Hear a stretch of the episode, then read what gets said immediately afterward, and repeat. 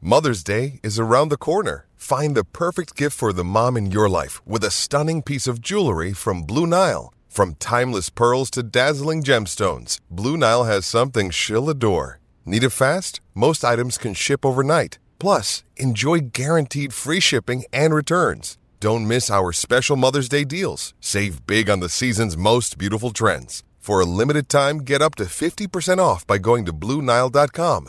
That's BlueNile.com. This is Husker Online, your authority on Nebraska athletics. In this weekly show, the Husker Online team will give you the latest insight on Husker football, basketball, baseball, and of course, recruiting.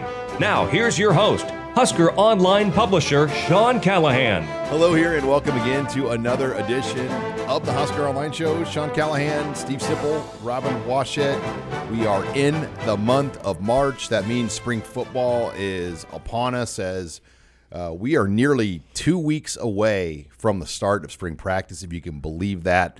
Uh, Nebraska will have just one more week of winter conditioning here this next week before everybody goes home for spring break, and then they'll start up uh, winter conditioning. But in the meantime, um, lots going on. Obviously, Nebraska basketball. We'll talk in the show later with Robin about that. Nebraska baseball gets a nice sweep um, at South Alabama. But really, the opening headline, the headline of the week, at least around the Nebraska football program, Sip and Robin, has been Dylan Raiola. And I feel like that's been our headline a lot of weeks. Um, but he made an unannounced, unplanned visit to Nebraska this past Friday. Um, got into Omaha Friday night. And, you know, you talked to Dominic Raiola Sipple you know going in into the weekend and he gave no indication of the visit and then you know on our own message board the red sea scrolls and other places it was reported that he flew in into lincoln or excuse me into omaha on southwest airlines came in town and then they were at the basketball game on saturday afternoon to see nebraska beat minnesota and well i think what's interesting is as you're watching this video this is the athletic director of nebraska trev alberts leading the nation's number one quarterback recruit on the floor during a recruiting dead period.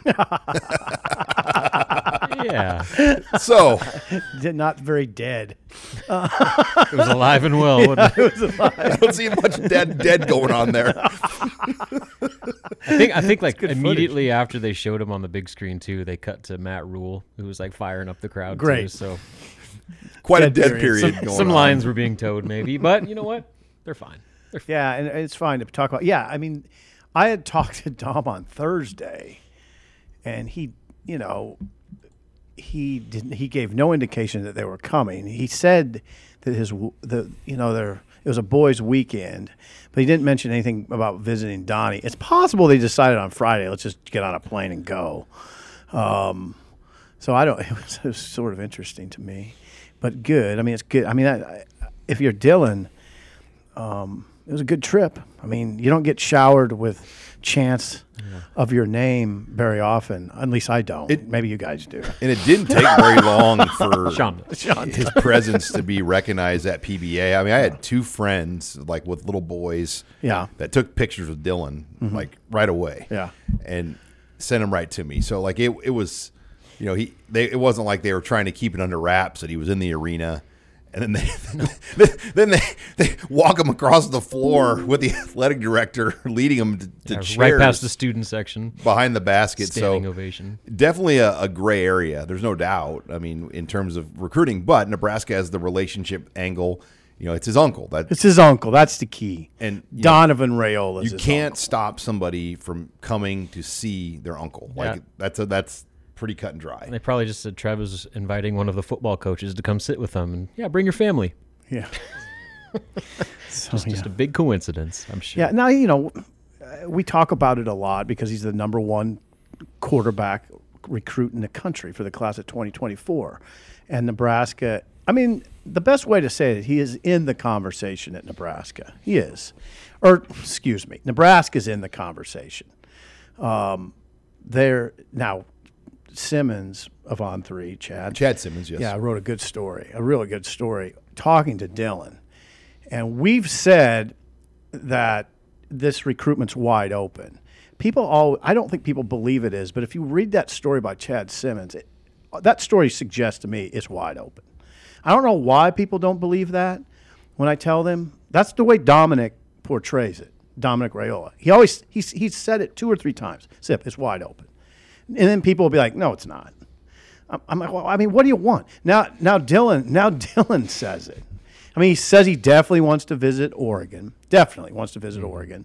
They are going to Georgia on March 18th, followed by Nebraska. He talks to Lincoln Riley every day. That got a lot of people's attention, by the way. That Dylan said he talks to Lincoln Riley, the USC coach, every sing- e- every day. Yeah, we got it's a horse race, um, and there's other schools that he mentioned. Colorado's in the picture, right? Texas is in the picture. Penn State, maybe. I know Not Penn State. anymore. They weren't listed. Oregon is in. Well, I mentioned Oregon. Th- those are the main ones. Could this be a situation where Nebraska is the favorite for Dylan, but they want to enjoy the process and go through the process, take as many visits as they can, and keep their options open? So, like, I- can can both be true? Can can Nebraska be in the lead while also keeping their options open and fully experiencing the recruiting As process? far as I'd go, that's a good question. As far as I'd go is to say they're prominent in the discussion. Nebraska, Mm-hmm. prominent in the discussion. I don't know if I'd say they're the clubhouse leader right now. I mean, ask yourself this: the the best quarterback developer in the game is Lincoln Riley. They're in the picture. The top program in the game right now is Georgia. They're in the picture. Um, Oregon, who is tied to Nike, who probably could put together the best NIL offer of anybody because of Nike and because of his value, probably to Nike, is in the game. What does Nebraska have to offer other? Than, I mean, like, Well, when, when you're just the trying legacy. to take off the rose-colored glasses and like look at it objectively, I mean, it's amazing Nebraska's in this part right now. Like that they're in the discussion for. Well, this not player. that amazing when you consider how much. I mean, Dominic was an All American here. Um, so the ties are great, and obviously his uncle is here. But Dominic's strong ties are, are critical, you know, and Dominic is an alum. Not all alums have the same affinity for their institution as others. Tom's got a high level of affinity for this place. High, really loves it. Loves Nebraska. Loves what it did for him. Loves what it did for his family. So that's why. I mean, How many of those programs have Rayola emblazoned inside of their football stadium? Right. You know, I mean, like, there's a difference there. I mean, the, the, the legacy factor, I think, Oh, is, it's Oh, is very real with this with this whole situation. gigantic. And you get your name. So if you don't know how you get your name, you get your name on the wall in the stadium if you're a major award winner. Okay, Like you have to be a Heisman, an Outland, a Remington. probably a first team All American. Um, not no. Really? There'd be too many. okay, you're right. Okay, Like, do you know how many? all- I mean, Alex Henry'd have to go up there then. I mean, like Okay. you'd have to be putting like everybody up is there. Alex not up there? No, I mean you got to be he he he would have had to have won the Groza. So like they, they, the award winner names are up on the wall, and that's Okay. why Raiola is up there As an as the, as the Rem, outlet. he was no the Remington. Remington, He was the God. first Remington award winner. I got to get it together. Remington didn't win. Didn't win an outlet. no, Okay. um, so it, it will be now. Before we, uh, I want to move this the discussion on Dylan Raiola because ra- rankings too were a big discussion this week with Dylan Raiola um, and on three who had been leading the charge for Dylan Raiola. We our s- team of scouting experts have had Dylan Raiola number one, uh, really from wire to wire. I mean, they've had him up there that high the entire time Overall. overall number one number one quarterback. Dylan Raiola in the new rankings that just came out for 2024 is number seven overall in the top 100. Still the number one quarterback. Um, before that move, he was number one, number one on everything. Number one quarterback, number one overall. On three makes this move to put him now down to number seven in the overall top 100. Um, so that that got my attention a little bit and it's not the writers that do like Chad Simmons and guys like us. We have nothing to do with the rankings. Like there's an independent team of scouts um, that that handle the rankings for On Three that put it together. Guys with college recruiting backgrounds that worked in college recruiting departments and other areas of background that that do this, and uh, they came up with that. So um, kind of controversial because On Three had him out number one, and we really don't know why he dropped. Like what was the reason that dropped him from one to seven? He still is the industry number one, which when you add it all together, he would still be the overall number one in the consensus slash industry ranking that we do at On Three. Yeah, and you can't. It's not like I don't know if it would do anybody good to interview those that independent group of scouts and get a reason why. I don't. I don't think that's a good. I don't think it would be a good idea. That's my take. to get a reason why. Why would he drop six spots? But he's still number one quarterback. That's the thing. It's not like he dropped down to number seven quarterback. Is that, how rare is that when the top quarterback is that far down the overall rankings? Um, I mean, uh, That you yeah, usually think like top three, right? Minimum. that's what I would say is the aggressive move is like to move him down from one to seven. I mean, in that world of where he was at, the one one number one overall, number one quarterback on everything, to Mm-hmm. go from one and then to 7 Mm. That's significant. that's a pretty big drop. And you know, I- it will get now. Will the other services make changes? Will rivals? Will Mm-hmm. twenty four seven? Will E ESPN? What will their updated rankings look like? Um, you know, and on three had waited a while to do a refresh of the twenty twenty four rankings. Mm-hmm. Um, you know, so they that that that will be something to watch. But definitely, I'm sure got the Raiola's attention a little bit because sure it did. You know, there's a little bit of value when you're number one, number one. Yeah, you saw the value again going back to his visit. Uh, and he did say those chants. I'm going back to the visit right now. Those chants at PBA, Pinnacle Bank Arena, gave him chills. So it, it was effective. It was an effective move by, I, I don't know, can you say by Nebraska? Uh, uh, under- I'm- it is interesting. It's- that picture it's- of Trev leading them. Seemed awfully coordinated. Let me also say he's number six, not number seven, um, in the overall top Okay. 100. I just want to make sure I had that correct. okay, s- six, not seven. Yeah, number one quarterback on every service. He's number one overall player on every service, but now on three has him number six in the overall. Do you think there's value for not being number one overall? I mean, I'm talking like long term here, like wherever he ends up at school, being the number one player overall in the country and the pressure and expectations that come with that, as opposed to being the sixth. You could spin overall it player. that way to the Rayolas. Yeah, Uh, look sure. on the bright side. well, I mean, like, I mean, Oh. No, you're right. You're that's right. rare territory when you're number one. Yeah. Mm-hmm. and you're the number one player in your class. Like, you're expected to come in and like be the savior. Change it around. Yeah, I mean, there's still a lot of pressure. Don't get me wrong, being on one QB and six overall, but there's just something about the, the stigma of being the guy, Yeah. the number one guy. Oh, that I think there's something to that. maybe maybe long term, it you can make the case it could be beneficial for him just to take some of that pressure off a little bit when he does go to college. Yeah, I agree. I think it does actually take a little bit, just a, even if it's a small degree, it's Yeah, significant. it's a small degree, but it, it's a degree. You're listening here to the Husker Online Show. Um, lots to talk about in this show. We're going to hit Nebraska basketball later in the show with Robin, as it was a tough night at Pinnacle Bank Arena on Tuesday, but still, it's been a great run for Hoiberg's squad. And we'll talk about the Iowa game coming up on Sunday. Uh, but in our next segment, we're going to talk NFL Combine. That's taking place right now in Indianapolis.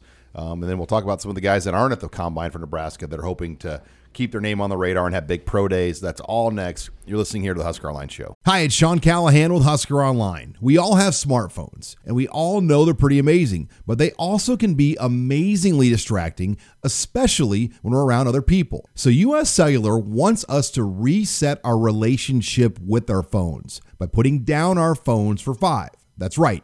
A company that sells phones wants us to put down our phones and see what we find. Learn more at uscellular.com slash built for us.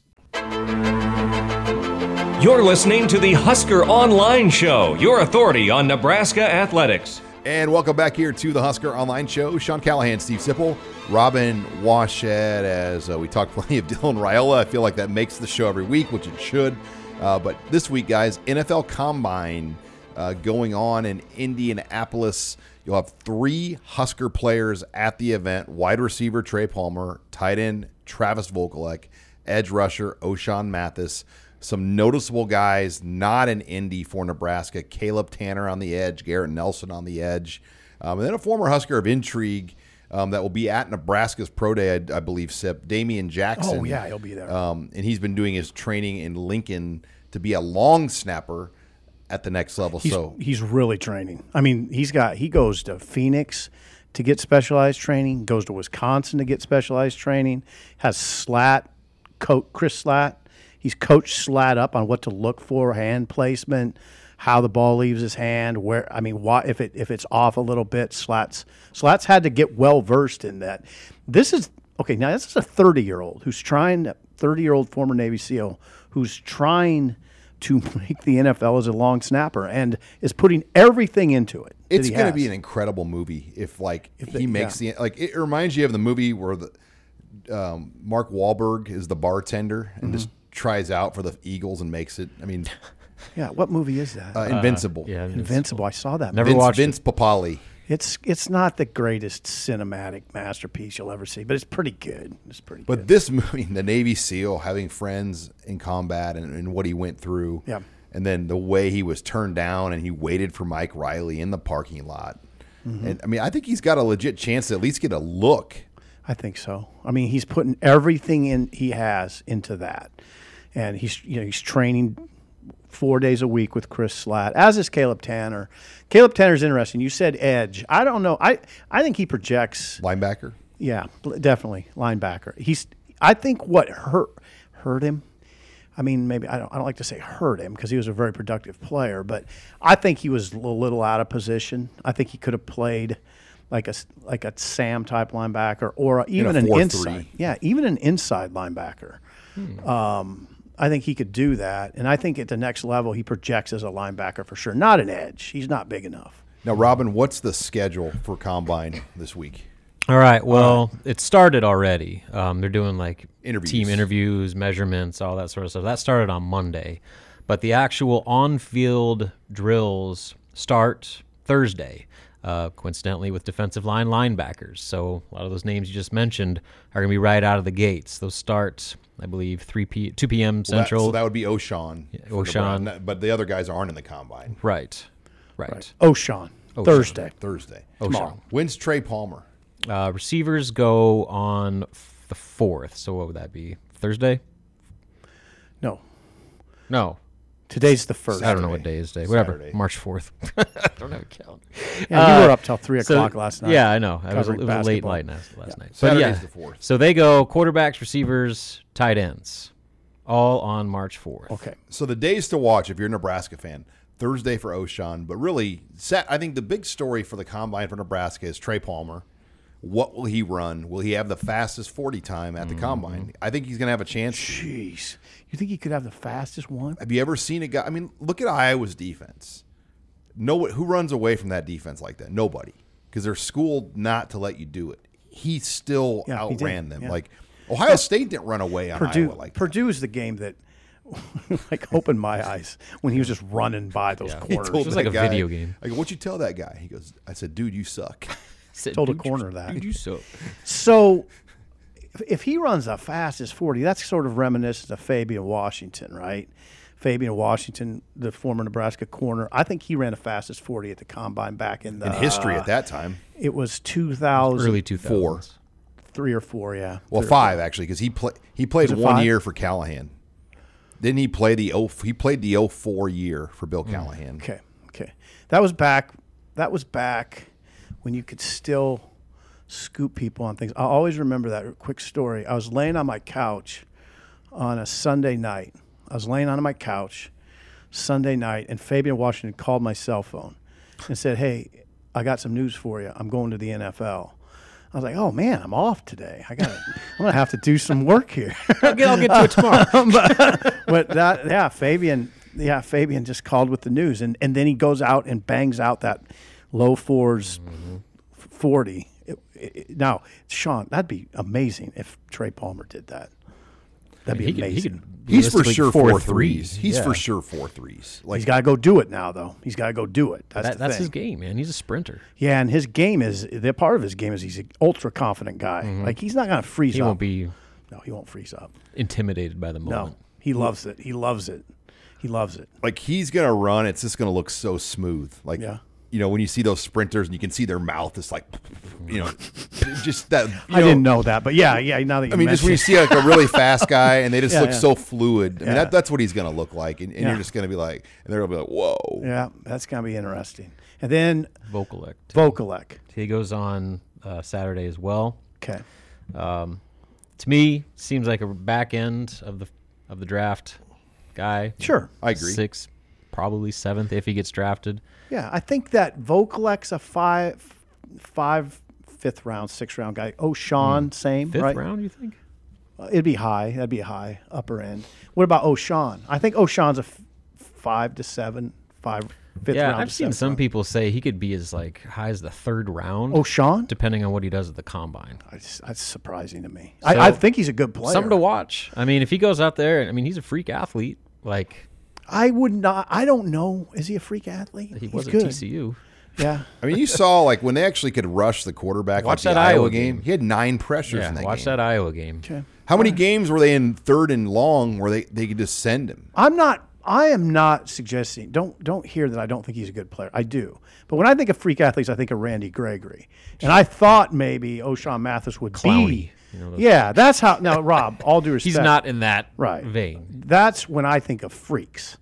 I don't think of O'Shawn as a freak athlete. See, maybe not freak. He's a very good athlete. Yes, he is. That has great measurables, and he has production on his resume. So if he goes out there and tests well, runs fast, you know, does, does all the drills, you know, who knows? Sometimes that can catapult your draft stock. That's for, for sure. Yeah, I look at like, you know, go back to like 2012. You had Eric Martin at Nebraska, and Pelini turned him into a 6'2, 250 pound edge rusher. He had eight and a half sacks that year. You look at Eric Martin like better than O'Shawn.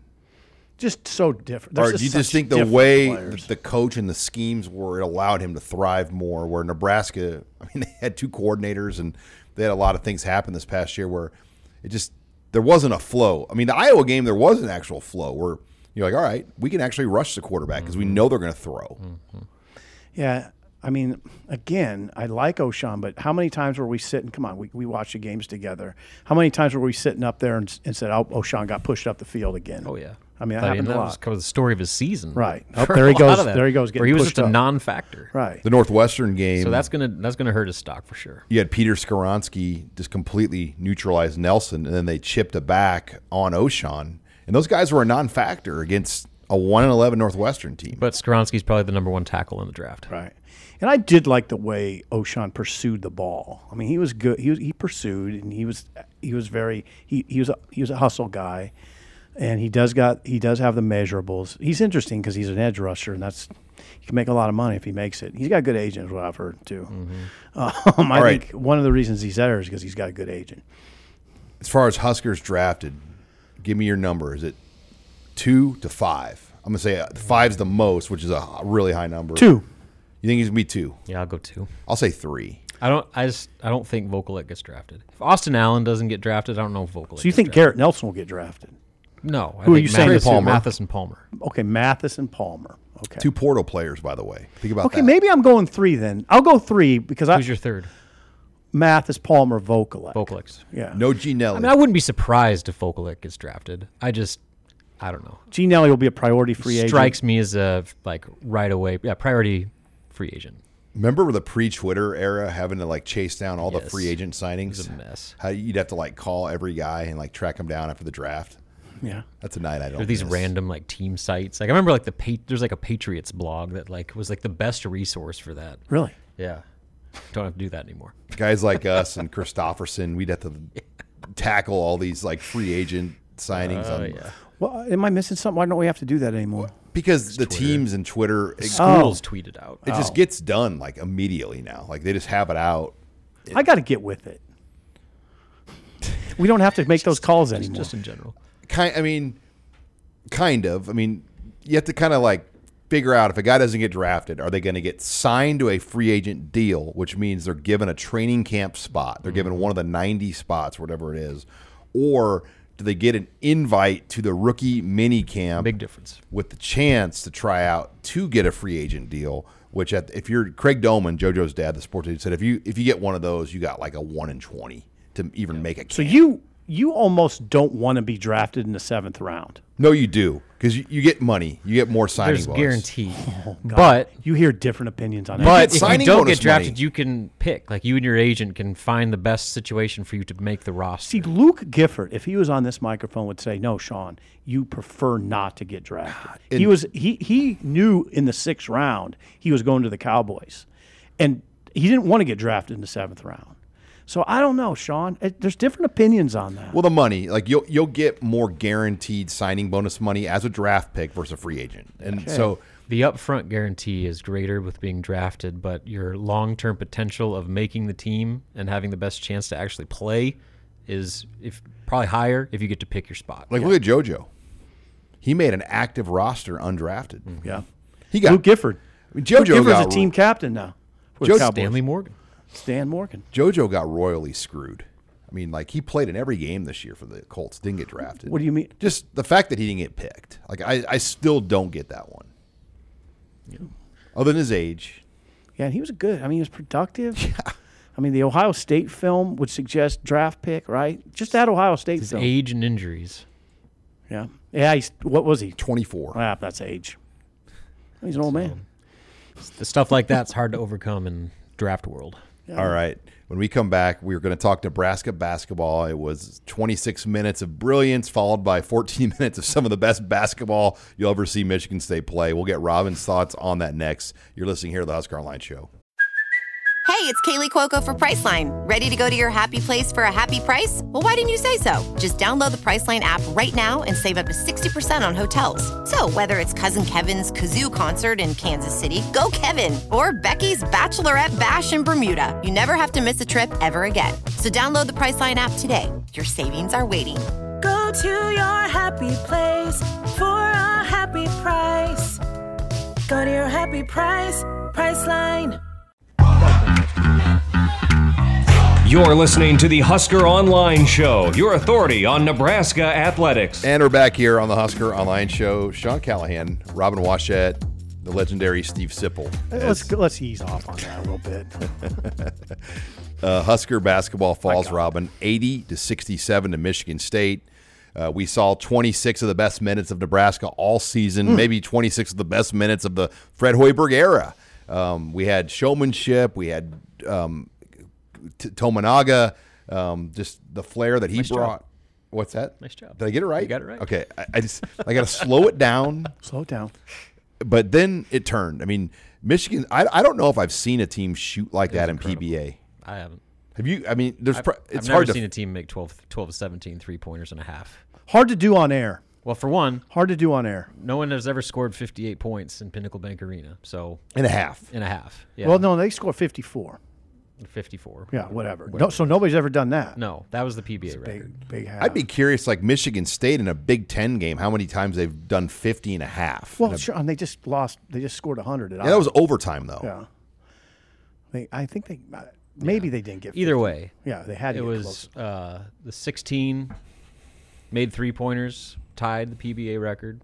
So I mean, like, and they they had four in the first half. So it was a record performance. So yes, in, in a couple of ways, and I mean just the way that that game changed. I mean, things were kind of starting to get um, a little evened out at the start of the second half, but you know, Casey hits that three pointer. Sean, how much time left? 14 minutes, oh 14 14, minutes. They got it back to 10. Michigan State had chipped into it, and then 45, Nebraska 35. punched back, got it back to 10. You're like, okay, Yeah. they survived this thing. They're Right. gonna, they're going to. because that's what they had done in this all month. I mean, there'd been little runs where they'd been controlling, and then the other team makes a quick run. Nebraska finds a way to answer, and they they put the game away. Well, it didn't happen this time. In fact, it completely imploded to where I think just the totality of the way Michigan State was shooting the ball. I mean, when you come out and hit your first five three pointers, uh, that that shook Nebraska a little bit to where yes, their closeouts were a lot slower than they were in the first half. And in the first half, they were defending on the perimeter as well as they had all season for that first 20 minutes. But when the shots started falling, their steps were a little bit slower. Michigan State was making some tough looks. And I think all of that combined for Michigan State just gaining uh, unreal confidence. And then the inverse for Nebraska, where they started doubting themselves. And then that impacted their play offensively, where they weren't getting stops. And there was so much pressure on them on the other end of the floor to score and keep up that there was a lot of self-inflicted mistakes. They were taking bad shots, missing open looks, turning the ball over. They had eight of their nine turnovers in the second half Mm. in the last 11 minutes when things started falling apart on them. Mm. So uh, they they missed 10 of their final 13 shots in in that stretch. So they made three field goals over the last 14 minutes. I just tip my cap to Michigan State. I really do. I mean, They're- they because they they're were a team built for March. They always are. Yeah. That's what Michigan State is. Yeah. And so that that's what they do. And Nebra- to think Nebraska was just going to blow them out I thought they might be. I thought Nebraska beat them. Um, I, didn't think picked they 'em to blow win. them out. I didn't pick him to. Yeah, I picked him to win, but like by, by two. So like, I was startled by the second half. Yeah. I now I will say this. I think everybody was. Michigan State did at when at East Lansing, Michigan State played about as well as it could play f- for a whole game and beating Nebraska by 18. They might just have Nebraska's number a little bit. Bad matchup for him. Yeah. Well, I mean, how many guys on Nebraska's roster would Michigan State even recruit? Fair question. Like, They rec- they recruit Greasel, wouldn't they? Mm. Maybe not. okay. You- you talk about Give me- Thomas. Give me, Walker. Mm-mm. Okay. I mean, like maybe as give like me a portal candidate. But give like, me look- Jamarcus Out of Slade. high school. Is Derek Walker going to play over Matty Cisco? I mean, Matty Cisco's a 6'11 five star. their five are better than Nebraska's five, but that's where the coaching of good point. Hoiberg, you know, he- his strategizing. I would and- say maybe Tominaga. Okay. yeah, if Just, Tope- just to have that shooter. if Casey went in the portal today, right now, oh, he'd like, be a hot commodity. like, can you imagine hot like commodity. the brand value he'd have and people would want him? But I don't, I don't think that's even on the table for him. I mean, like he, he's not looking to No. win the NCAA tournament. He's looking to try to make the NBA, and he's got a coach that has a long history of putting guys in the NBA, even here at Nebraska. So Yeah, he does. that's not the issue uh, with that situation. If we're changing course here, but yeah, so that, that Michigan State game or Michigan State is a, is a tough matchup for him, especially this time of year, man. Like that's what Tom Izzo does. He gets his team playing their best basketball at the most opportune time going into March, and so um, they were coming off a gut wrenching loss at Iowa, where they gave up an 11 point lead in less than a minute. Uh, it was talk At the about- end. Mm-hmm. talk about record breaking. Uh, so they they came in with uh, a lot to prove, and that first half, the emotions, the way Nebraska was playing, the just the scene at PBA, um, that was that was pretty special first first twenty minutes. But Michigan State's too good; they weren't just going to lay down, and they came back and they started off unreal. And Nebraska, for the first time since they kind of had this late season turnaround, did not handle adversity the right way. Um, you know, like I said, they it all kind of compounded on them to where there was just a snowball on both ends of the floor when things stopped Okay. going their way. I, again, I, I, I just give a lot of credit to Michigan State. Yeah, They're good. I mean, they hit their first four threes out of the gate in the second half, First five. first five. And so they put Nebraska on the heels a little bit, although, like you guys mentioned a couple of times, Casey hit that three to go up 10. And I thought, okay, they should be okay here. You're up double double digits with 14 minutes left. It's a good spot. Th- And that's why I give Michigan State a lot of credit because after Casey hit that, they kept coming. They just kept Mm-hmm. didn't coming. stop. No, it really, really did. That's where I think it shook Nebraska to where again, like they've had those moments before, but they've always been able to shut the door and, this and league, finish it out. This league, we say it all the time, but God, it is a bear. It is just There might be more parity this year than there has. Well, think about In it. a I long watched time. In Indiana a on long Saturday time. night. I watched Indiana on Saturday night go into West Lafayette and pretty much drill Purdue. And then they go back and get hammered by Iowa, Iowa, at home. 90 to 68. Hammered by Last Iowa. night, Sean, Iowa goes to Bloomington and was Torched them. 90 Shot to like 68. 65% from three point range. Scary. Yeah, and what we don't know is what this will look like in an NCAA tournament bracket. How what, has the Big Ten just Mm-hmm. beat itself down? I are they never think- prepa- Are they prepared for the fight? Yeah. Um, I don't know. It's going to be interesting. And now, Robin, I mean, it's Nebraska's going to have to play in the day one, which Day one of what? They s- technically still can be the 10 seed. The Big Ten Like there, tournament. there are very Scenarios. improbable scenarios that, that can, in theory, play out for them to get the 10 seed, but more than likely they're going to be the 11 or the 12. And then what's the NIT bracket look like to you? Right now, I think they're on the outside looking in. Going into Michigan State, they were firmly in the bracket, but now you you don't have to be 500, but you kind of have to be. Like Nebraska's resume, as as strong as it is with the quad threes and the strength of schedule, is not good enough for them to be sub 500 and make the tournament. It's because there are a lot of other good teams with equally strong resume that are also in that conversation. So. Uh, right now, I think Nebraska, for them to make the NIT, they have to either A, beat Iowa on the road or win two games in Chicago. Okay. If either of those things happen, I think they have a real shot um, because they, I, if they're 500, I think they're in. Okay. they can get in though under 500, right? I mean, And it, they technically can, but as I just explained, they will probably not, just because uh, like their resume. You have to have like a freak resume to do that, like a whole bunch of quad one wins, but like too many losses, you know that sort of thing. there's going to be a lot of ACC teams that Yeah, I mean North Carolina's going to be in it. I mean the, the about that. ACC NIT? Yeah. So right now, the guy that I follow, um, John Templon. John he's- Templon. He's like the Joe Lenardi of uh, NIT brackel- bracketology. His one seeds for the NIT are North Carolina, Arizona State, Michigan, Oklahoma State. God, that's a pretty good one line. Yeah. a or good one Oregon, line. Clemson. I mean, so Florida. Like go go down the list of Penn State's in the field. So I mean, like there, there's teams that you know, Nebraska, like I said, they they've got a good resume, but it's not good enough to be sub 500 and make the field, in my opinion. And what do you think for Sunday at Iowa? Early take on that matchup. I think they're going to be heavy underdogs. 10 I- point dogs. I probably? was averaging like 100 points a game the last few. What they did at Indiana was incredible. That comeback against Michigan State was incredible. They are riding as high as any team in the conference right now. It's going to be at home on senior night. Nebraska never plays well in Iowa City, or at least they haven't in a long time. They're coming off a gut punch of a loss in their own right. Uh, it's going to be a tall task. So, I mean, I Keep would, in mind, though. Keep I in wouldn't mind rule it out. They beat Iowa by 16 Right. earlier this year, but that was a long time ago. they. And you know what? They dominated that game. They did. Th- Their defense was was, that was at PBA. exquisite. Iowa scored 50 in that game. 50. That's all they got. But how many of those players? Look that- what Iowa scores against Nebraska at home. It's like 90. How did they only score 50 that night? Is a No, they question. struggle at PBA. Yeah. They've always have. I mean, for whatever reason, Nebraska's had Iowa's number in Lincoln, Nebraska beat them 66 to 50. and it's been the complete opposite in Iowa City, where Odd. man, they just have those like 25 to four runs and just blow the doors off. So that's going to be a tough task. But you know, in Chicago, if you get say that you're, you're the 11 seed, you get Minnesota, should be a win. And then we'll see what the draw is in the second round. Maybe you get that win. You're feeling good about yourself. Anything can happen. We've seen it before. Mm-hmm. Yep. All right. When we come back, we're going to take your questions in the mailbag as Abby Barmore will join the show. You're listening here to the Husker Line Show. Another day is here, and you're ready for it. What to wear? Check. Breakfast, lunch, and dinner? Check. Planning for what's next and how to save for it? That's where Bank of America can help. For your financial to-dos, Bank of America has experts ready to help get you closer to your goals. Get started at one of our local financial centers or 24-7 in our mobile banking app. Find a location near you at bankofamerica.com slash talk to us. What would you like the power to do?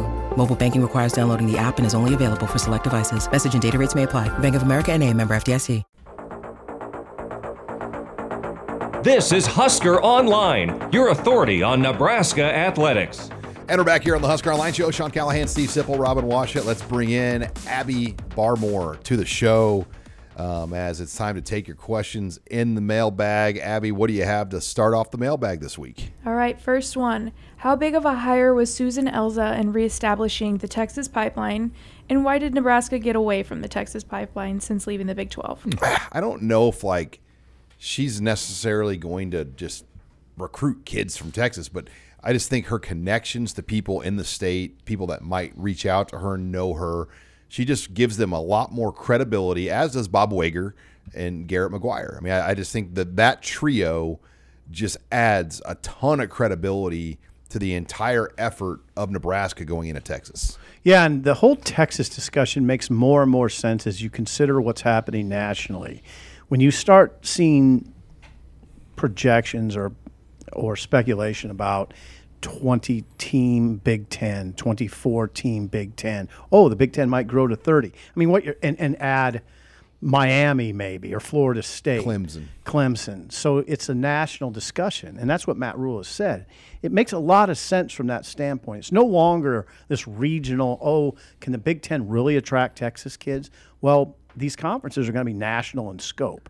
You're looking at the Big Ten is going to be from the West Coast, maybe. It's very It's possible. already to New York. Yeah, yeah. And then y- y- moving south. So that whole Texas discussion makes a lot more sense in the context of what's happening nationally. Do you think the reason why, you know, to, to the point of why Nebraska quote unquote got away from Texas had to do with that move to the Big Ten? though? Yes. Oh, absolutely. Yeah, I mean, that that's, seems like the There's it's the- yeah, it's not. easy You don't. answer Yeah, you there. can overthink that question. Well, and Tim Beck was a big part of it. I, I don't think people realize how big Tim Beck was to getting the run of Texas. I mean, it, they signed 24 players in a three year period from Texas during what during time the Pelini period? era of 08 to 10. Okay. 08, 09, 10. Okay.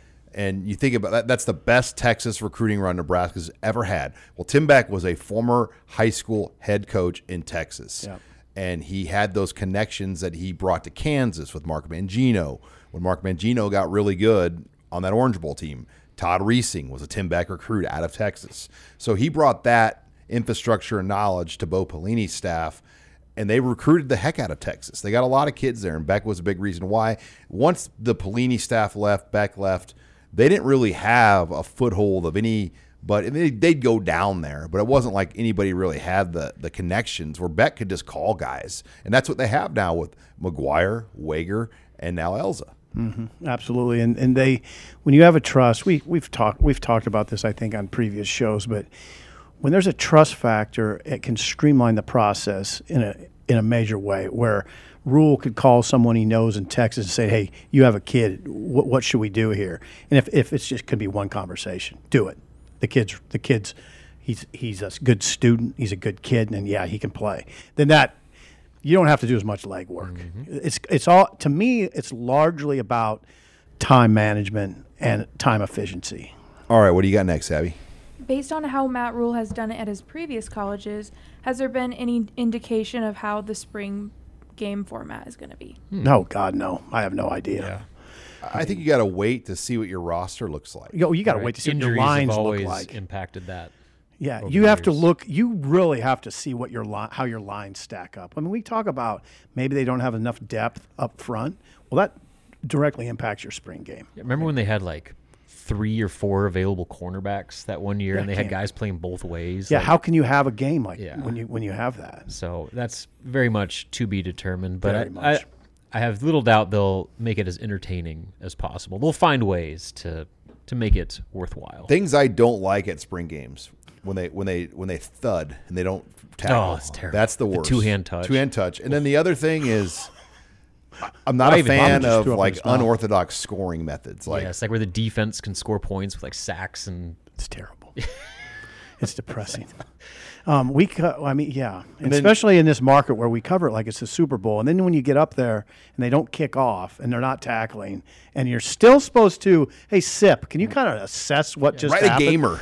Oh How do God, you think Casey Thompson looked with his two pass attempts. yeah, I will assess this. Okay, yeah, but you have to, you have to try, and then we come up here and talk about it. So I hope they do something that's worthwhile. Yeah, and you know, think about like those why I on- sound the, old those sometimes. gimmicky scoring games. One year it was Patrick O'Brien, and he comes in and all he had to do was like throw it away, and his team would have won Oh, the game. Instead, he threw an interception, and To Ke- a walk on, right? I remember Keyshawn Jr. ran like the wrong ro- route, and it was Sean's just throwing people under the bus and left then and right. that interception led to the O'Brien team losing the game. Where if he just would have taken the sack or thrown it away, they would have won the game. I'll never forget Keyshawn Senior was on the field, like you know, talking to his son, like coaching him on that. But yeah, that, that, There was a big posse. He had a big posse there, Keyshawn. oh yeah, It was it was a I, that's what I remember about that game. It was a pretty impressive Keyshawn Johnson like bunch of people there. that was the last time we saw them really. Yeah, it was incredible, really. Boy, the What memories. a moment. The Cali, memories. Nebraska, Cali, Nebraska. What do you got next, Abby? What has been your biggest surprise since Matt Rule took over as head coach? Oh man, I don't know if Uh, I'd say his accessibility um, and how he's he's really accessible. We're gonna have another Robin. I, did you tell Robin we're gonna have another shot at him Monday? Hmm. He's gonna have a press conference with some guys. I don't mind saying that on the air. Uh, it's gonna happen. Um, his accessibility and then the planned accessibility. He's going to be very available during spring ball, uh, one time a week for sure, and sometimes two. That's I wondered about it. I would say he he'll be very accessible as a Nebraska head coach, which is a great thing. Just look And how he many make- podcasts he's done. he does a lot of that, and he makes his assistants accessible. I mean, what were we worried about when they, or what we always worry about when they name a head coach? Hmm, I wonder if he's going to cut down assistant coach availability. No, no, they're accessible. and he, he's on top of things. Like I, I ran into him and with my family after a basketball Mm-hmm. game, and introduced his wife and kids, and was very nice. And ten minutes later, out of the blue, I, didn't- he, didn't- I didn't even know I had my number. He sends me a text. that's Yes, saying, he's on top of like, things. He wants to have his hands on everything. He just said, "Hey, it was great to meet you and your family." Like he's got a way about a presence about him just his presence at sporting events is what jumps out to me. Like he's going not just to basketball games, but gymnastics, tennis. I don't know if they've been to swimming, uh, but they've been to about everything. And you know how many Husker football head coaches have been to a Nebraska tennis meet? How, m- have you ever been to a Nebraska tennis meet? I, I, I even in my early daily Nebraska days. When we covered the Woody Greeno cross country invite, I never made it to a tennis meet. I don't even go to the basketball game. That's true. Pretty soon, I'm you're going to be saying, "Sipple, you going to go to the football game this weekend?" Um, I, I, um, no, you're right. You know how that you can swing this discussion, though, and I mean, if they lose, people are going to say, "What are you, what are you doing at that damn gymnastics meet? Get, get to the film room." It's all good right now, but if they lose a couple games, Mm-hmm. th- th- th- there'll be fans that say, "What are you doing at the tennis meet right now?" Come I'd on. just say it's this. Am I wrong? No, you're not. I'm wrong. not Is wrong. that Debbie Downer? No, that's the You want me to reality. Shut off my mic. grumpy old man Sipple time? Everything's great when you're undefeated. Yeah. Uh, I would just say the Yeah, overall that's right, though. Everything is great. Right? structure Yeah. of how everything under Matt Rule operates. I mean, the fact that like, he reorganized the seating at press conferences. I know there Yeah. were some comments about that because he didn't want to go side to side. He wanted to look straight at people. Like that thing. I mean, like he is so meticulous with everything. And like that, I mean, just stuff like that immediately like, the- jumps like the out. equipment room. Me and Sean have talked about this. They have an equipment room at uh, Hawks. at the Hawks Center, and I don't. I mean, under Frost, I guess the stuff was just strewn about, and then now now you notice if you walk in there, everything is organized perfectly. You can just grab it and go. It's little things like that, Mm-hmm. and I and I think little things like that tend to add up. Well, and like I heard a story. I wrote the Sentinel talk about a month ago. Like he wanted to learn more about the ticket office. Yeah. And he went down and spent like thirty or forty-five minutes um, around Holly Adam and her staff to study what they do in the ticket office. It's amazing. I mean, that's it. That's that's fascinating. yeah, All right, Abby, what do you got? Uh, two more. two more. Of the four Nebraska players that could be drafted, if you could pick one to come back next season, regardless of eligibility, who would you pick? Trey, Trey. big Wow. play guy, big play. I mean, well, he, he was had, one of, he was one of the most dynamic receivers in the Big Ten. he had 76 catches last year. I'll counter for Garrett Nelson just because they don't really have. I mean, they, they technically have some transfers that could give them that, like MJ Sherman and Chief Borders. You're banking on Blaze Gunnerson and Jamari Butler. But man, Garrett Nelson would really ease a lot of this defense right Oh, He now. would. Yeah, I don't. Not a wrong answer between those two. Right. But I, would- I would go with Trey. I mean, you're talking about a day two pick. Yeah, In the and, NFL draft. I mean, seventy-six catches, thousand plus yards. How many TDs did he have, Sean? Was it eight or nine? Yeah, eh, nine, nine TDs. Yeah, he, he was big time production. Big The time most yards ever by a Nebraska receiver in a season. Yep. First 1,000 yard receiver ever. He's a game changer. All right. Final question, Miss Abby Barmore. If you could choose the artist that plays after the Nebraska volleyball game in Memorial Stadium, who do you pick? Well, Hmm, that's the- a good The question. obvious answer would have been, I mean, just out of convenience, would be Jason Derulo. I mean, pop star who just purchased, co-purchased an Omaha volleyball team, performing at Nebraska Volleyball Day uh, in the biggest promotion of the sport the state's ever seen. Is that who you'd pick? I mean, out of convenience, like that. I mean, you're talking about all right. So for a stadium act, like Garth Brooks was scheduled like nine months in advance, like locked in, and so I you, got can't, you. you can't just go get like Taylor Swift or whatever. Like, Well, you can, but if you have your pick, you can. okay, so Foo the- Fighters. completely hypothetical. Foo Fighters. Completely If you have your hypothetical. pick. Foo Fighters. That's a good one. Thank you, Rod. Rod, hear up that. I hear don't- up. Say that. That's a good one. Yeah. Uh, I've heard it's going to be a country act. Yeah, I was going to say, I, I think country makes the most sense. And it wouldn't be like Garth Brooks, but No, it's it's going to be a. Kenny Willie Chesney. Nelson. No, I, wouldn't even, I wouldn't even go that big. Willie Nelson would be incredible. I definitely think there's probably a lot of interest to want to perform, but what what will what will the payday be like? That's will- the thing. I don't know how much they can pay, and it is such short notice for like big acts. Like these things are planned so far in advance. Yeah, you got to look to see who's touring at that time. But man, I just wonder what that crowd's going to be, and we're going to be in Minneapolis having a steak somewhere watching that game. Now, What do you Sipple think, might Abby? be at some airport Mexican restaurant, but we're, we're going to be Robin and I will be at Murray's Steakhouse. Wow. Yes. Hello. Abby, what do you think? You're a volleyball expert. Um, I think that they're probably going to do country act. I think if Jason Derulo makes sense, but if they got him in there, there would be some fans that would be like, "Who's this Jason guy?" Um, Yeah, Uh, you're they right. You're right, they would Abby. not they would not love. That's it how they'd say as it. too. much. Hey, um, what So- what about uh, Like how those many basketball people do you concerts. Mm. think they'll draw to this event? Um, I think for sure they're gonna break the record, but for a it's- female it's not sporting gonna- event, Which would NCAA, be- or It, the the women's NCAA record is like a little over twenty six thousand. It was a basketball Final 4 Hmm. so I think that they'll break that for sure. Oh, And then the volleyball one is like almost nineteen thousand that Nebraska and Wisconsin had. That'd be easy. they'll break that in like a so- week. Yeah, um, I think for sure, but it's not gonna be anything near like eighty five thousand. I think that would be wild. No. but You never know though. I think Don't 50 would underestimate. be But Nebraska very fans turn impressive. out for neve- for events, especially unique events. This is how we mark our place in the world in Nebraska. Things like this. People are going to say, no, we matter in this state. We're going to show you. We're going to put Nebraska on the map. And people here have a lot of pride in that. I agree. It could be. I mean, fifty thousand plus. Would that surprise anybody? No, I wouldn't be surprised at all. Because I, I think you're going to have large groups of young girls volleyball teams from all over Yeah. that could come into this thing. And people will just want to say they were there. I mean, this is not to go and say, okay, like Abby, I don't think you'll be covering it going, okay, what's that second rotation look like? You know, it's not going to be that type of deal. Does that does that make sense? You know, you're not going probably to be. be doing that. Abby's but- gonna cut it. Speak for yourself. Jeez, the But- guru. Well, I mean, come on, they're playing UNO or Omaha, whatever you Yeah. call them, right? Can you still call them They're both- UNO Trev kind of cleaned it up. They go by Omaha. just by Omaha? Like in Facebook, they were called the Facebook, and he goes, "Drop the the." okay, so now we call them Omaha. We call them Omaha. now. the Omaha. I'm having a rough. I'm having a rough Drop the the Omaha. Omaha. Okay. You remember that? Mm-hmm. I do remember that. Yes. Yeah. Uh, what's his, Ju- Justin Timberlake Yeah. played the guy in the Drop the Facebook the. movie. Drop the the. It's a good idea. Facebook. Yeah, that's a really good idea, by the way. The Steve. No, just Steve Sipple. Yeah. I still call him the Steve. Sibley. The Steve Sipple. All right, Abby. Well, we're when, when will tickets go on sale for that? Have they said They're April 26th, I'm pretty sure, is for general. Have they said how much? twenty They're- five? yeah. 25? And then for like kids or 12 and under, it's like Five. dollars Yeah. Yeah, it's 25 for adults, 5 for high school age and under. That's what it is. Yes. 25 for adults, 5 for high school age and under, and that's really really reasonable pricing. Yeah, for a concert and Yeah, it's incredible. a few volleyball And it matches. feeds into that whole conversation of that. I, that's why I think they'll get 50,000 people. Ticket prices are really Mike- low. Really low. Why couldn't they? Okay, the football plays Thursday. Why couldn't they get it on a Saturday? I- You, you just wonder what the thought of having it be Wednesday night.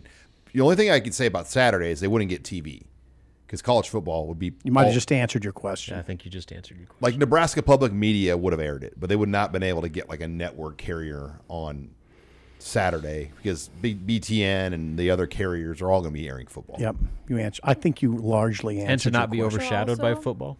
True. Nebraska had already committed to playing at Kansas State on that Sunday.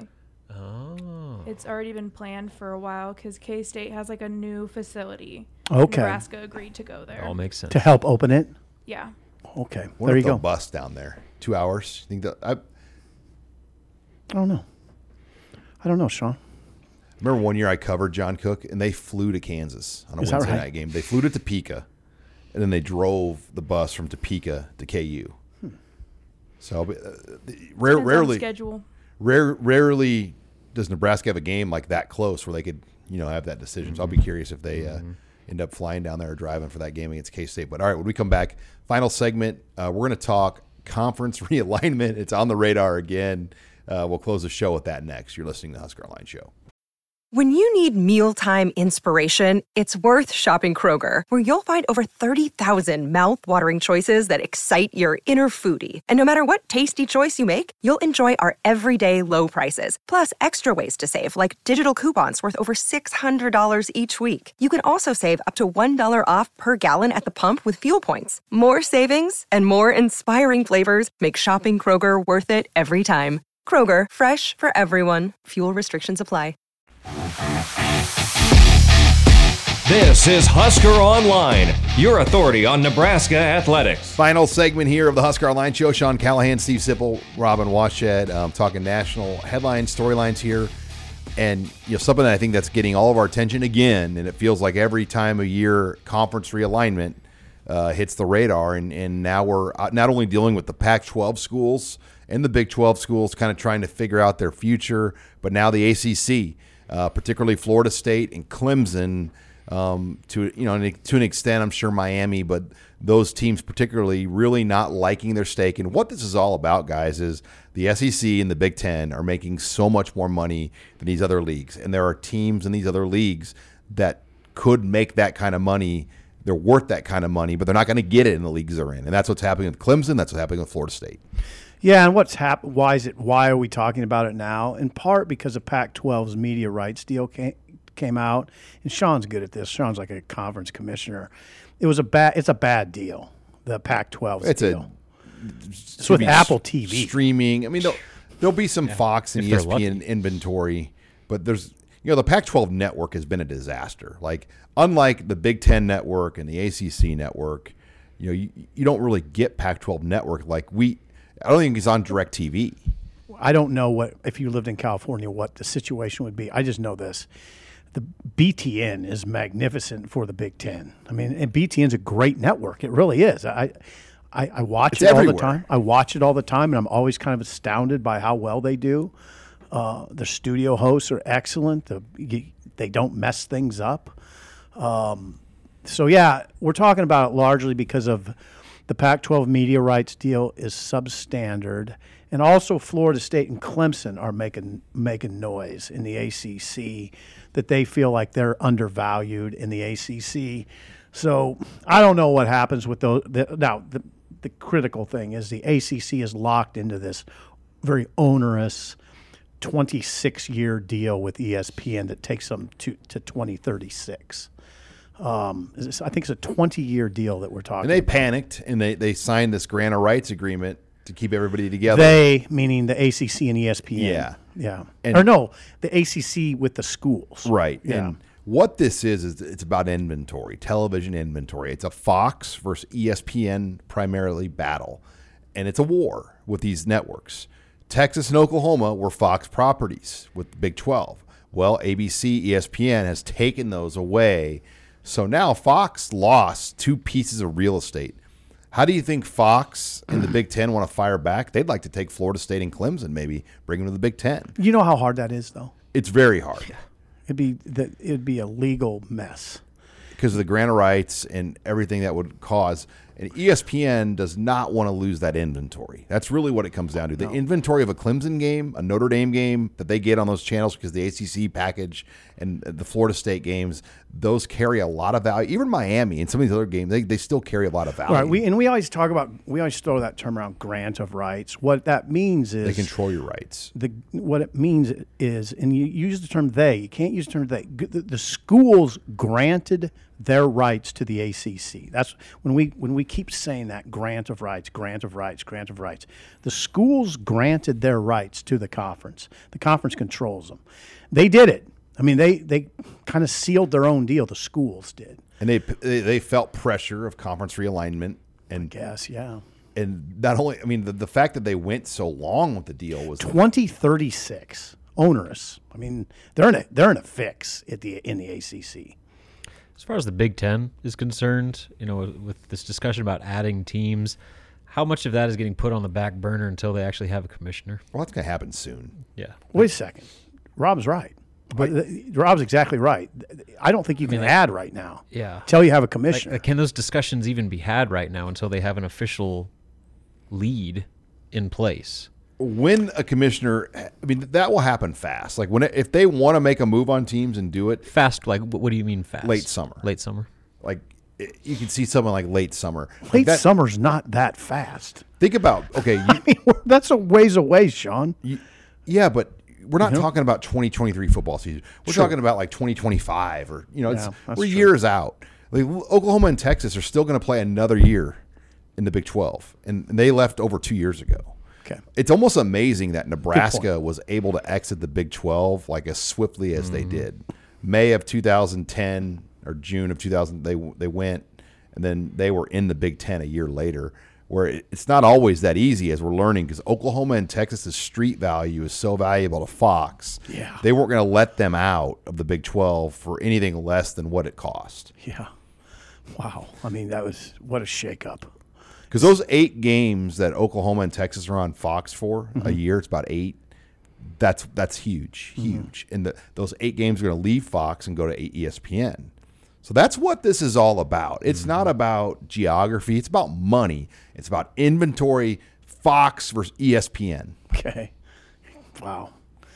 Yeah, and, and I think we're headed toward. I mean, aren't we headed toward like a 24 team Big Ten? I mean, don't you think, Robin, it could be like an NFL where there's an AFC and an NFC and it's going to be the SEC and the Big Ten? Yeah. I mean, that wouldn't surprise me whatsoever. We're basically split Power Five. Or at How many least the- teams in each, though? The halves of Power Five into two conferences. How many teams in each? Like 24?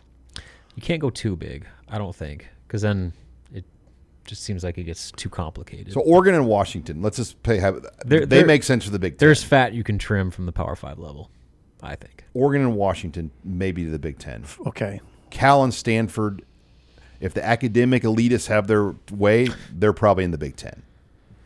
Okay. And Notre Dame, if wants to go to the Big Ten, and they say we'll go if Stanford goes, then Stanford would be in the Big Ten, right? Yeah, I suppose. I'm always am- amazed by when I still see speculation about Notre Dame going to the SEC. It doesn't seem like it doesn't seem like a fit, but I still saw I still see it. I saw it in an article yesterday. I'm like, huh, Notre Dame to the SEC. It just doesn't.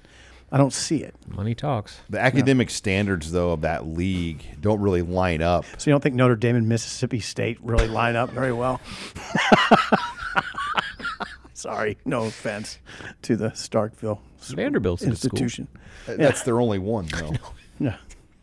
So no, Notre Dame to the Big Ten makes a lot of sense. If Notre Dame wanted to join the Big Ten today, they'd find a way to make it work. Yes, tomorrow. And I think Stanford would probably be included with them because the, the primary games for Notre Dame are USC and Stanford. And if they were both in the Big Ten, then you'd have Michigan, Michigan State, and Purdue and Northwestern, who already have history with Notre Dame. No brainer. I mean, it makes too much sense. Mm-hmm. But it's a matter of Notre Dame never has wanted to be in a conference. That's a part of their history. You know, that, that being an independent is Oh, it's it's a huge part of their history. like they're not going to give that up if they don't have to. Just gotta wonder though how much longer that's gonna be sustainable with just how massive the landscape is gonna shift. 12 team playoff. I mean, what though. what if you have two super conferences and those two conferences play for a national championship, and everybody else is just on their own? Notre Dame would have to. That's what I'm saying. Like they might not have a choice. if they blow up the current playoff Right, system right. and to say we're going to make it like a championship, eh, like a Super Bowl type thing. Yeah, I wonder is this is this a pleasant conversation for people to hear? For some, no, but I think it's inevitable. I mean, from- maybe maybe not to like this degree. We'll see. But like, I don't know. I mean, things have changed so much just within the last couple of years, and I think that this thing is heading in a completely new direction. Like from the ACC, you'd have Florida State and Clemson with high value. North To, Ca- to know, are you talking about Florida State and Clemson to the Big Ten? Yes. Okay. or High the E value. SEC, but th- but I don't think politically the University of South Carolina or the University of Florida would want those teams in the SEC. But that doesn't necessarily matter because A and M didn't want Texas in the league either. Right. There are ways around that. But you you look at Miami, you look at Virginia, you look at North Carolina. There's value in those teams, and I, I'm sure the Big Ten would be interested in those teams too. We're a ways off from this. I, I would add Miami gladly though. This week can go down there. Just adding those trips to the docket. Well, now wh- wouldn't it be fascinating that we're taking maybe a season where we go to L.A. and Miami, right? Sign me up. okay. All right. See, that's what I'm saying. Like for for some people, it's a pleasant conversation. Yeah. For others, it's it's difficult because it's completely putting the college football that they grew up on and know and love totally on its head. That long left the building years ago. that's though. what I'm saying. Long left the building where we are would the- just make day It's trips. just some people are gonna have to process. day trips to Ames and Manhattan and Where me, Lawrence. you, and Mike Babcock would ride down to Manhattan and drive back at the drive same back. day. Yeah, Yep. It's a drive. day trip for a football game. Yeah, it was beautiful. No, it was, but those days were beautiful. I mean, it was a. we enjoyed the Big Eight and the Big Twelve. All about money now. I mean, Yeah. it is. Like TV money. when you have Kansas versus Iowa State football games that get that a Nebraska volleyball game draws a higher ra- rating than that's a problem. Yeah, we always talk about. It's interesting. We always say, couldn't, shouldn't college football have a commissioner? They do. It's the TV executives. We just don't know who they are. We don't. We don't know who the commissioners Fox and are. ABC. There's guy. there's there's some powerful people that we don't even know who they A few are. people in the E ESPN and If Fox I- offices. If if I had the time and the inclination, if I were a national writer, I would do that story. I would I would find out who are the the two most powerful college kingpins. football TV executives, and I'd like to know who they are, and and they're pushing a pro- lot of buttons. and profile them. I mean, there's there are there are There is a college football commissioner or commissioners. They're TV executives. That's who they are. That's what's driven all of this. Mm-hmm. I mean, that money that's built everything and ri- given everyone big pay raises. Mm-hmm. That's that's why we at we are at where we're at. Absolutely. Yeah. That's why Matt Rule's making an ungodly salary, right? it is. I mean, no fault of his. That's the system. That's the market. It's beautiful. That's why we're here. All right. Well, hey, um, lots going on. Nebraska baseball all weekend. Young Grant Hansen is going to be in Minneapolis. The youngster. um, covering the Vandy and the Old Miss, and uh, they got three games. Hawaii, too. Uh, Hawaii. So Yeah. those will take place in U.S. Bank Stadium where the Vikings play. Yeah. That's awesome. How fun would that be? Grant's heading up there. I went on that trip twice to watch Nebraska in my early 20 days. Really? I saw- They weren't in that a was Uh, the dome. Metrodome, right? yeah. Oh, were they were they in a Metrodome? Oh, yeah. Saw that Jabba fun? Chamberlain pitch against Jeff Samarja. You were covering it like a real No, writer. well, I covered one year. One year I went with Jeff Lisey, and we covered it together. Jeff Lisey did work for Husker Online years ago. He was an analyst for us. We, That's we, right. we drove up there together and covered it and hung out. Jeff's a baseball coach down in Omaha, but then I went again with my roommates to watch Notre Dame, Nebraska, Arizona. I'm trying to think who else was in that deal, but Jabba went against Samarja. It was probably Jabba's best start. He For had. Samarja. Really? The Notre Dame pitch. I'll be darned. That's you're dating yourself a little bit there, big guy. and they did sell beer at those games, and it was a, a good weekend in Minneapolis. Good. I'll just put it that way. Good for you. No doubt. We had a great weekend. Ross, Gra- Metrodome. my buddies Ross and Jason, and we had about eight guys that went up there. And Nice. Grant is traveling alone and staying near the Mall of America. So I, Is that right? yeah, he'll, he'll enjoy. Hey, his- Grant did ask me for Minneapolis tips, and I don't know what to say. am, am I the person to ask that? drive around the airport and look for the Mexican restaurants. What would you guys tell Grant? That's real funny, isn't it? Um, what would you tell Dinky Town for college kids. Dinky Town? Go to Dinky Town. Yeah, I'll that's just- that's the like bar strip for campus, like where you got actually reasonably priced Yeah. restaurants and bars. It's where the action is, Dinky Town. and just walk around. Yeah. Plenty of stuff down there. Yeah. So follow Husker Online. We'll have coverage of that. Nebraska basketball at Iowa. Robin will be in Iowa City, probably uh, stopping to get a pizza at uh, Wigan Pen. Wigan Pen. Absolutely. Oh, Say that name again. Wigan Pen Pizza, Iowa really good. City. Oh, God, that Phenomenal. sounds hey, we good. got it on the way home. I know it sounds good. elite. That sounds as good Matt Rule right would say. now. Yeah, that, that was so good. Good job, Sean. All right. Well, uh, thank you um, for tuning in. Make sure you download, subscribe to Husker Online on both YouTube, our podcast channels, and check us out online, huskeronline.com. We've got a great special, twenty nine ninety nine. will get you access to the site all the way until August 31st. Thanks again for joining us this week on Husker Online, your authority on Nebraska athletics.